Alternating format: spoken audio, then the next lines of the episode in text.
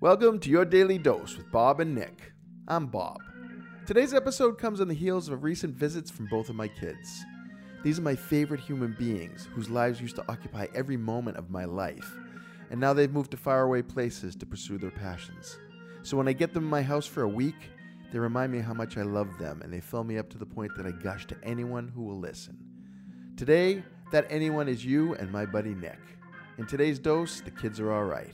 Enjoy. Hey, Devin was here, right? Yeah. How was that? I so good. Honestly, it was just a few days of just hanging out with this funny human being. She was cracking me up and she kept saying, "Oh, you guys are the best audience I've had in a while."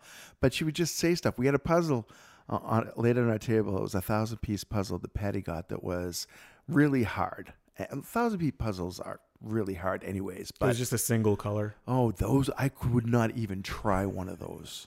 I I operate on colors, uh, not on shapes, so that's how that works. But to have Devin in the house, uh, swearing up a storm because she's having difficulty finding pieces and telling us how evil this puzzle is, it was just very entertaining. And and she really, this person, she's strong and smart and funny and and they are strong and smart and funny.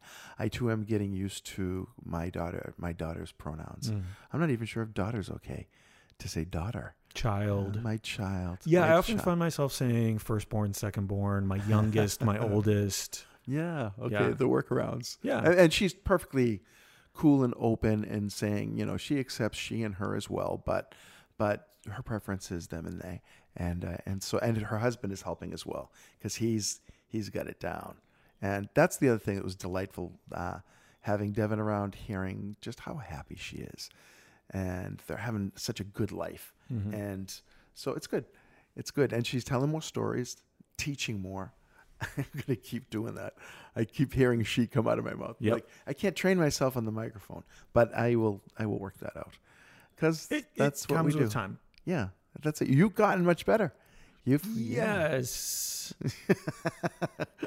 it's like well, up to next time. I, I'm still working on it. Yeah. It's still something to work through because you get used to things. Your brain is wired a certain way, and then you have to rewire it. That's Yeah. never easy. Well, and it, it is really like DNA wiring when it comes to pronouns. To start. Oh yeah, especially with somebody who's been in your life Right. since they were born. So any number of Since years. they were born. Yeah. Exactly. Wow. Think about that. I have people in my life that have been there since they were born. yeah. Actually, and some that aren't even my own kids, because they developed some some bonds early in their lives that have persisted throughout their lives. Sam, in particular, has friends that I mean, his oldest friend I think he made when he was four. Oh wow. Uh, yeah, and they're still great friends. I mean, they hang out, and that's the, his friend's brother also became one of his best friends as well. So, I'm still just blown away with the fact that my son has a girlfriend. I mentioned that last time, but it's still on my mind because, and he's also now uh, in the market for a house. oh. He's and he's found some amazing value in upstate New York. Like I couldn't get the amount of house here that he's going to get Yeah, up yeah. there. His con- one of the places that he's considering, uh, it's like a five bedroom house, How far is it from work? uh, f- like fifteen minutes. Oh wow. Yeah, yeah. Although here's the other thing, uh, the company that my son works for uh, now it's been announced that Microsoft is buying them. Oh, Activision Blizzard. Yes, Yes. That's that's where he works. He works for a, a subdivision of Activision. Oh, actually, now Blizzard, uh, called Vicarious Visions, Okay. and and he's worked for them for I think like six years now, and they've had a lot of politics and a lot of issues and challenges with discrimination in the workplace, and it's been big news. And now Microsoft is talking about paying sixty-eight point seven billion dollars cash for this company. Oh, Bill Gates just had a little money spill out of his pocket. Now he's buying Blizzard and Activision. But I, it makes me wonder how my son feels about working for Microsoft because I don't think he has any love for that company whatsoever.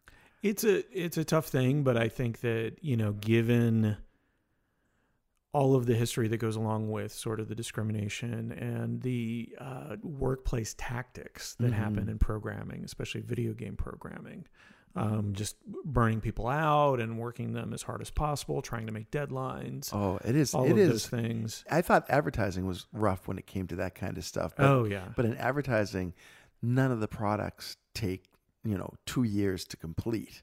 You know, and it's super intense. I mean, we can see the cycles that he goes through.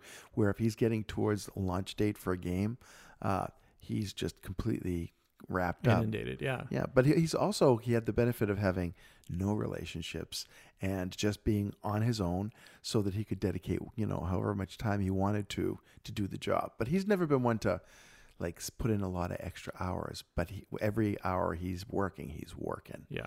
You know, so Well, since Microsoft is going to listen to this, they're going to process it through, I'm so sure, some sort of algorithm. And now they know all they really need to know is his name is Sam. that's Then they're going to go ahead and maybe try to uh, sabotage his relationship so he can work harder.